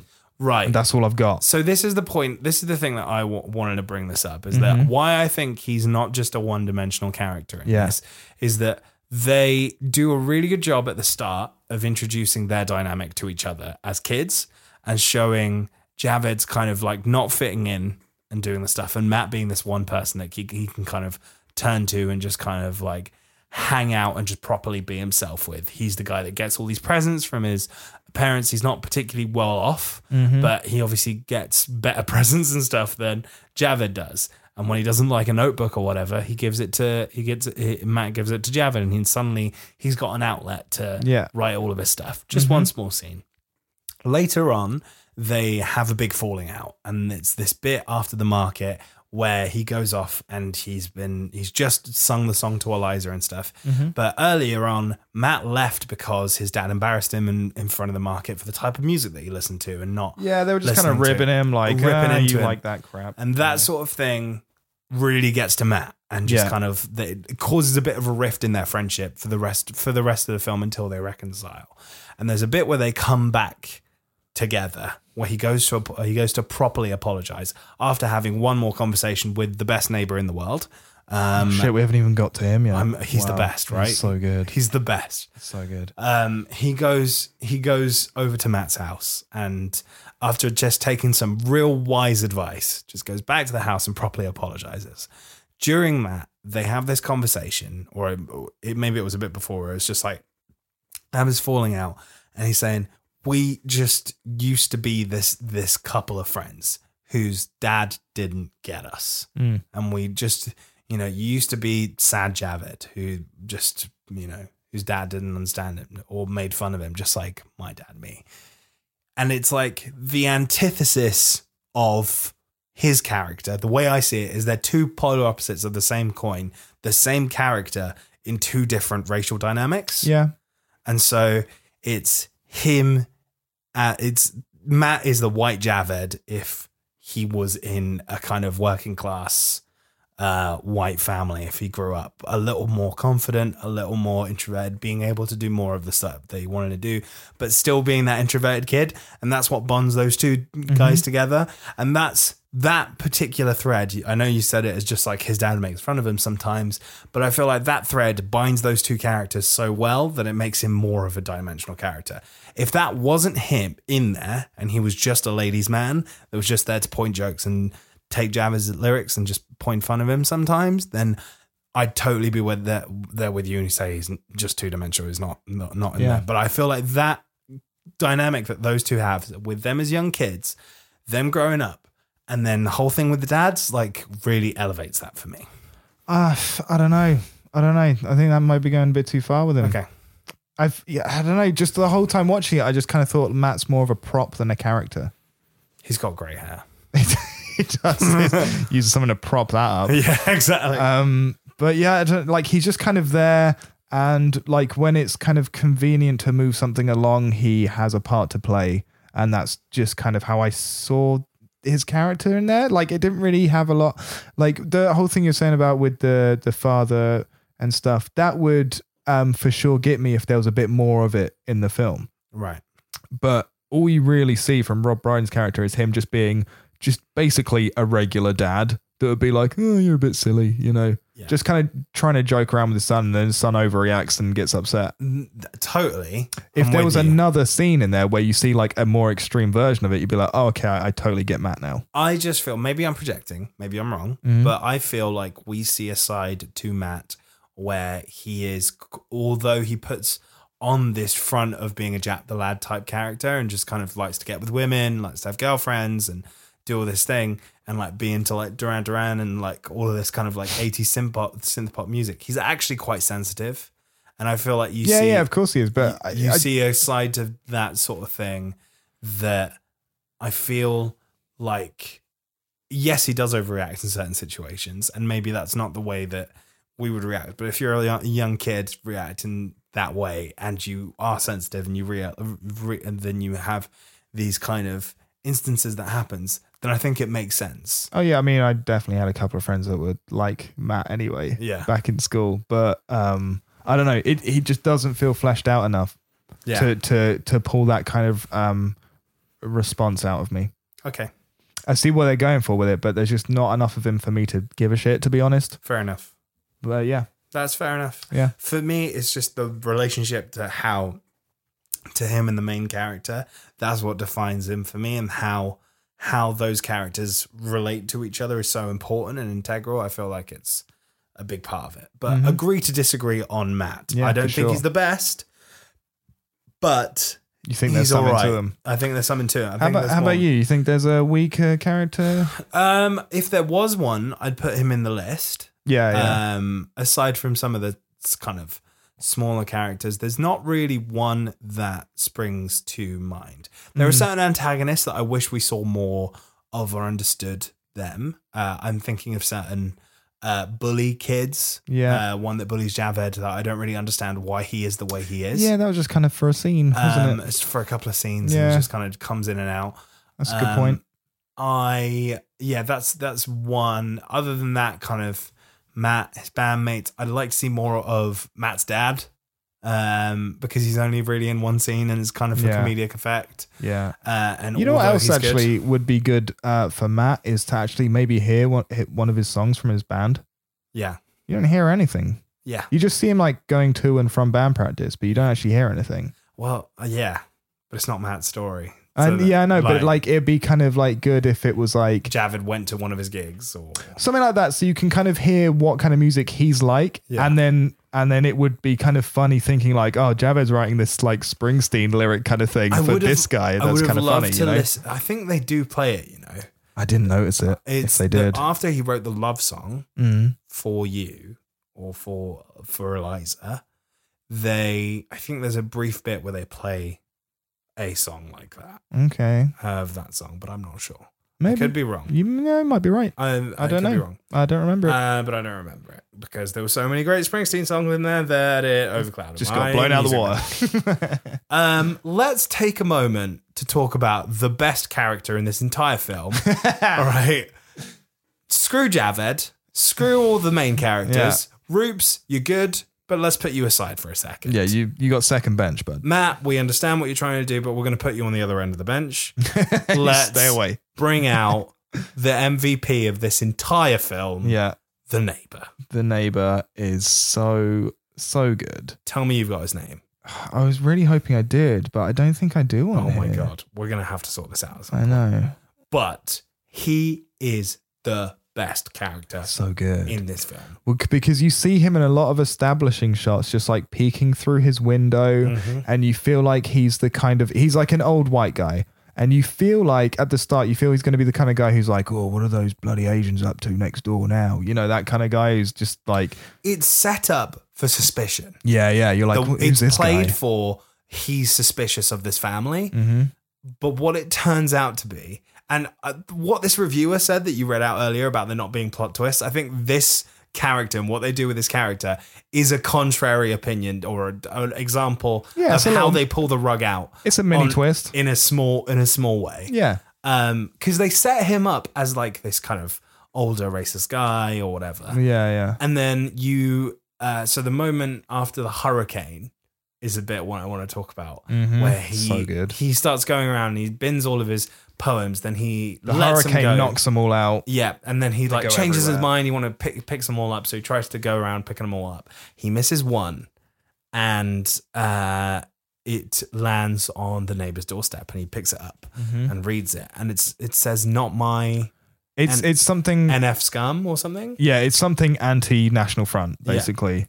and it's like a poem that he reads and the next day or something Yeah, I think it's the he- morning after. Yeah. morning after he comes he comes around and drops around and he's like got got holding this Mm. poem and it's set up as if he's going to confront him like you know why are you writing all this stuff whatever yeah, yeah. and he's just like for, like f- 60 or like what does he say like 40 years ago i fought for this country against nazis and now i see swastikas Yeah, now I see swastikas on the high street. Yeah, and, with people you know what skinheads. what you've done is a very brave thing, young man. yeah it's like and it's like "Oh, so sweet he's like so good. He's so good. Yeah. Like he's just like keep doing what you're doing.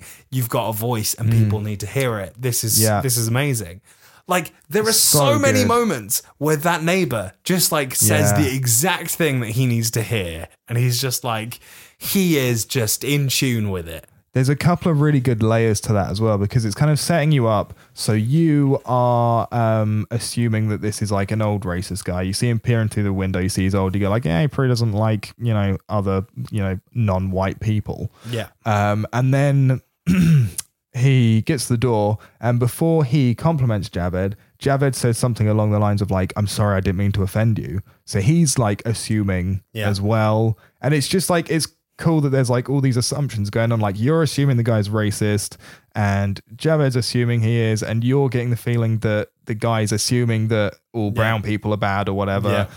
and it all just gets like squashed because he's like, yeah, I fought against the Nazis, and I, I hate these people that are give my country a bad name now. Yeah. Like, why are they back? Yeah. It's just so good. It's Yeah. I love it. Yeah. I love it. So good.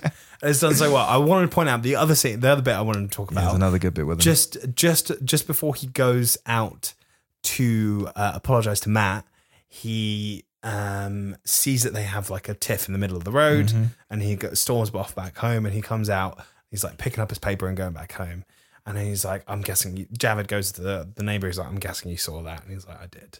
And he's like, "I just don't know what I can do about it because like I want I'm trying to do all this stuff," and he's just like, "Well, is he a really good friend?"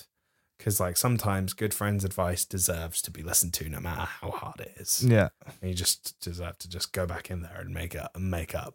And he just like he just like takes the advice and just goes Yeah, straight he, back he in doesn't there. even get near the house. He Like, just turns back And he's like, around, Fuck's goes sake, back over the neighbor, map. you're always right. Like Yeah. I've just got to go back in there and just sort this out. yeah, He's just a good dude, it's really good. all round good dude. He's very we good. need more of those people. And there's and there's just the last bit of like how cool this neighbor is. There's the other bit where he comes round where Javed's made the front page of the paper. Yeah. And he's just he's so happy for Javed. Oh my And it's God. like you're such a sweet man. He's such a sweet old man. He's, so amazing. nice. He's just so happy for Javed. He's like, congratulations, young man. Like you, you know, You're on your way. You're on your way, son. Yeah, like Yeah. well done. And it's just at, at that moment that like he's having an argument with his dad, and it's like, Whether he should or shouldn't or whatever. yeah, it's just, really Just- good. Ugh. Very so good. Um, before we wrap up here, Yeah. I want to take a moment because we've talked about a lot here. I could just keep going forever. we so, can yeah, go, we, should- can go we can go uh, we can keep going but there's one bit that i think is an important thing to talk about with this film that we haven't really picked up on Yeah. and it's the elements of this film that are mm, that are shot in america and th- i want to talk a little bit about the american reception to this film Oh, just uh, quickly before you get into that, go for it what now you're talking about when he gets to America? Uh, goofs. Javed flies to America, arriving at Newark Liberty International Airport. the sign inside the airport says "Welcome to New York." Newark is in New Jersey. yes Just thought that was fun. Carry fun, on. Fun, fun. uh, Newark Airport, not fun to hang about in. I will tell you Oh, that. yeah, I know where you're from, getting to. From experience. Did you go to New, Jer- New Jersey? Uh, no, I didn't go to New Jersey. I was changing from Co- uh, Colombia. I stopped at Newark Airport to For a fly back to stopover. the UK Ah, I see. and got detained because Yeah, I'm I a remember that. I brownie. remember that. That was crazy. Boy. Came back and told us all. We are like, "What the fuck?" Yeah, yeah, yeah. Literally. yeah. Fucking crazy, man. Anyways, he's in Newark Airport, but the bit that I wanted to talk about is that in this film, I've kind of put this on a downer already. Just I want to talk about the scene, right? I've already I've already kind of put this on a downer before I've even described the scene, but just ignore everything I just said, Yeah. and just kind of let me uh, let me just let me just bring you back up with the portrayal of America in this film.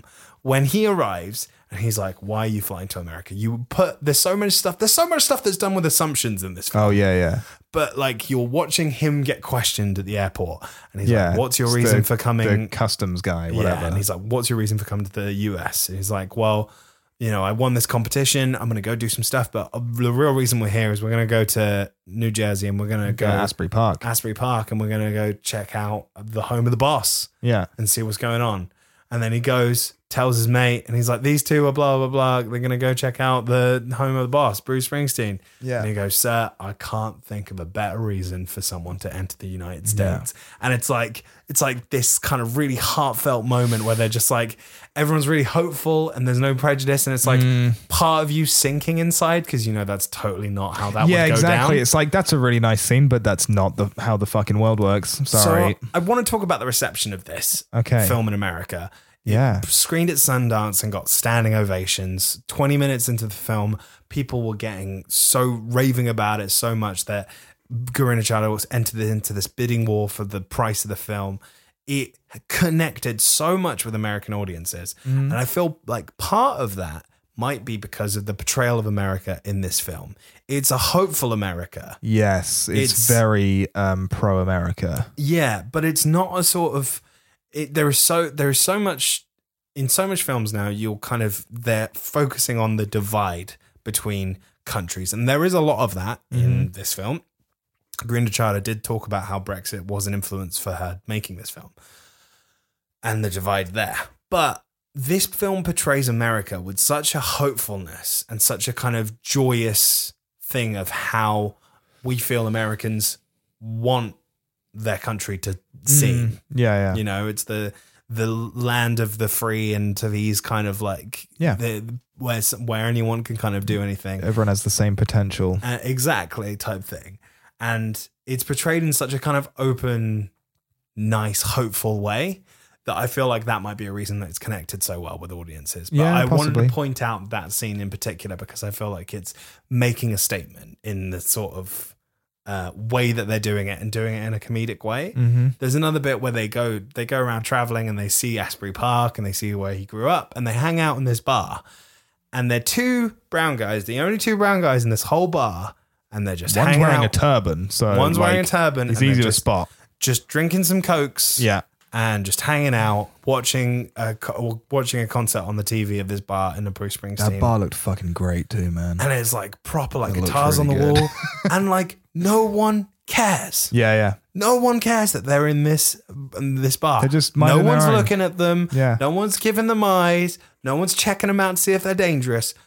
No one cares. Yeah, yeah, That was awesome. yeah, yeah. Like it's just no one's making a statement about the fact that these guys are here. yeah, they're just in a bar. They're just in a bar, and it's just great. Like it's just re- the portrayal of America in this film is a hopeful portrayal of how I feel that Americans like want to be portrayed in Yeah. in, in film, and that might be a reason for it being so well received and think things so. like Sun Sundance Yeah. and stuff. I think it was uh, kind of portrayed like that because it's sort of like half through Javed's eyes of how he Yeah. sees America as well. Yeah, Um, but yeah, like that custom scene, like you, you, I could see that line coming a mile off, yeah, and I was like, this is gonna be fucking cheesy. And then it happened, and I was like, "Ugh, okay, really, fine, yeah, I can see it coming straight away. yeah, Um, but then it gets into like a really good montage of them. Actually, a really wonky montage yeah. that's really enjoyable, but also really bad green screen. but Love it's still it. good. It's just a montage Love of them it. going around New Jersey and taking photos and whatever. I mean, I, I knew the f- line was in there. I just still loved it. 'Cause I Yeah. just thought it was fun. Yeah. It was all good fun. Right. Final thoughts. Is there anything else you want to add before we wrap it up? Uh, just what have we learnt, I guess? Yeah. Right. New- yeah. New little end section. What have we learnt? New little end section. while Trying we it learn. out. I have I so going back to my thesis type thing of like Garina Chada's adoration in film and portraying portraying to finding yourself in film. I have learned throughout watching Bend It Like Beckham and th- comparing it to this film that I th- I feel that she portrays a unique her, her unique thing uh, Gorinda Chana does is portraying f- people's finding their own skin and being comfortable in their own skin, showing um, different kind of minority stories that usually don't connect with a, a mainstream icon, and using that adoration to portray universal themes in like a, a whole family environment. Things that connect to a British Asian audience, but don't just connect with that and don't just connect with Springsteen and fans, but also of themes that anyone watching this film can connect to. I think that's what she does really well. Um, the whole things with family, the whole things with like ex- find, having a dream and wanting to do your own thing. It's stuff that she focuses a lot on, and I think it's stuff that I think she does really, really well. Yeah. Yeah. That's what I've learned. Yeah, for me it's um it's to do with like that uh like that review said, you know, everyone in this film is flawed. Um I think she does a really good job of showing everyone's good and bad sides regardless of who they are in the position of of her film. Um and I really like the fact that she can make a film without having a big bad or a or a, you know, you know, a s- spangly white cowboy. Yeah. You know, there's there's no like super good guy, there's no super bad guy. Everyone is kind of in the gray area in the middle where actual humans live. And Yeah. I really appreciate that. And um, you know, she's uh she she's often kind of like um celebrated for her kind of you know pro diversity things which is great but she's also not unrealistic about it and she shows that everyone has flaws and everyone has good sides and i really appreciate that and i think um it just makes for a very relatable filmmaking Yeah. i just think it's great Yeah. I think it's really good So those are our final thoughts on there and what we've learned about it. I think you can tell you've already heard the scores, but we loved it. Here's a thought: Mm. now that we've kind of talked about it and spoilers and stuff, has your rev- ch- review changed? you still on a chai latte, or are you going to bring it up to an Earl Grey? i think i'm still on a chai latte Yeah. it's it's a film that um okay i really enjoyed it Yep. I uh, will probably watch it again with Yeah. people who haven't watched it. Yeah. But for me, some the- the thing that brings it up into that like higher ranking is is it a film that I can happily put on whenever I want and just enjoy it either with people or by myself. So like a film like Brazil, I could put that on whenever Yeah. and just be like, yeah, I love this film. Yeah. So with that, like I will definitely give it a few more watches, but it's not something that I'm gonna always go like, oh, it's great, I'm gonna put that on. Cool. Yeah. Understood. Um, well, those are our final thoughts and our takes on Blinded by the Light. If you have any different opinions or you want to get at us, maybe you agree or disagree with our takes, uh, let us know on the social medias. You can reach us on uh, Twitter and Instagram at The Movie Brew. You can reach us on Facebook, facebook.com slash The Movie Brew. Got a website up for more stuff, themoviebrew.com. Mm-hmm. For longer emails, maybe you want to send us some hate mail. Yeah, maybe do you- it. Maybe you- you want to just tell us your th- thoughts on this podcast in general. Maybe you want to send us film suggestions. Give me something toxic to read out. Let's do it. uh, hello at themoviebrew.com. So uh, you can reach us on there. Um, we want to uh, thank you to everyone that's uh, been listening to the show so far and been giving us feedback. If you want to give us some feedback, you can uh, send us a review on Apple Podcasts. Mm, please do. Give us five stars. Tell us why you like us because we like that stuff. It really, really helps. It really, really does. So do that thing. Um, the other thing you can do is check out the people that helped us make this thing by Jake Brett, Mm-hmm. Forest Fire Creations. Jake Brett loves your music. Love your music. You heard it at the start. You're gonna hear it at the end. Uh, Forest Fire Creations did our uh, artwork, so thank you for that. Mm. Um, but with that, that's the end of this podcast and the end of our Gorinda Chada sort of uh, bookend. Yeah. Uh, I've Nice. really enjoyed this. I've really enjoyed kind of doing a couple of films on the same film. nice seeing like the first film a director's made and then how they are now. It's great. Yeah. I thought it was really good. Yeah, so we'll jump into some more stuff Mm-hmm. next week. We're going to be doing something completely different. Ooh, Uh, Oh, yeah. Should we tell them, or is it going to be a surprise? Let's tell him. I'm Tell 'em. excited. I'm really excited about it. We're going to do take a leaf out of um, Gareth Evans's uh, Apostle book and go check out one of his influences. We're going to watch The Devils. It's so good. So yeah, we'll check that out. Anyway, guys, uh, have a good rest of your week and let us know what you think. We shall catch you a little bit later. Get out of here. Bye.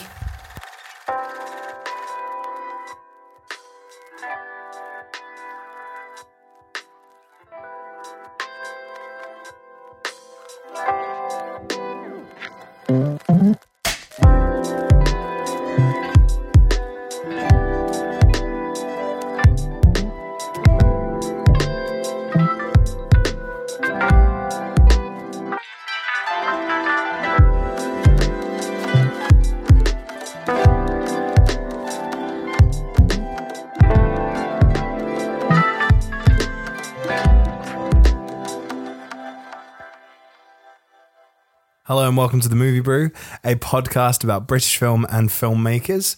I'm joined, as always, with my co host, Lester Garland. Hello. How's it going, mate? I'm okay. Some people call me the space cowboy. Some call me the gangster of love, Yeah. but today we're talking about bending it with the boss.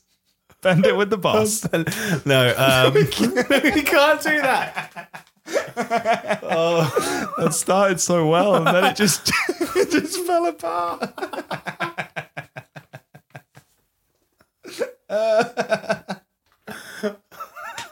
that was going to be a really good intro, and then we just both started laughing. it was so deadpan. Okay, all right. Let me try that again. Oh. Let's do the whole thing again as, as deadpan as possible. Okay.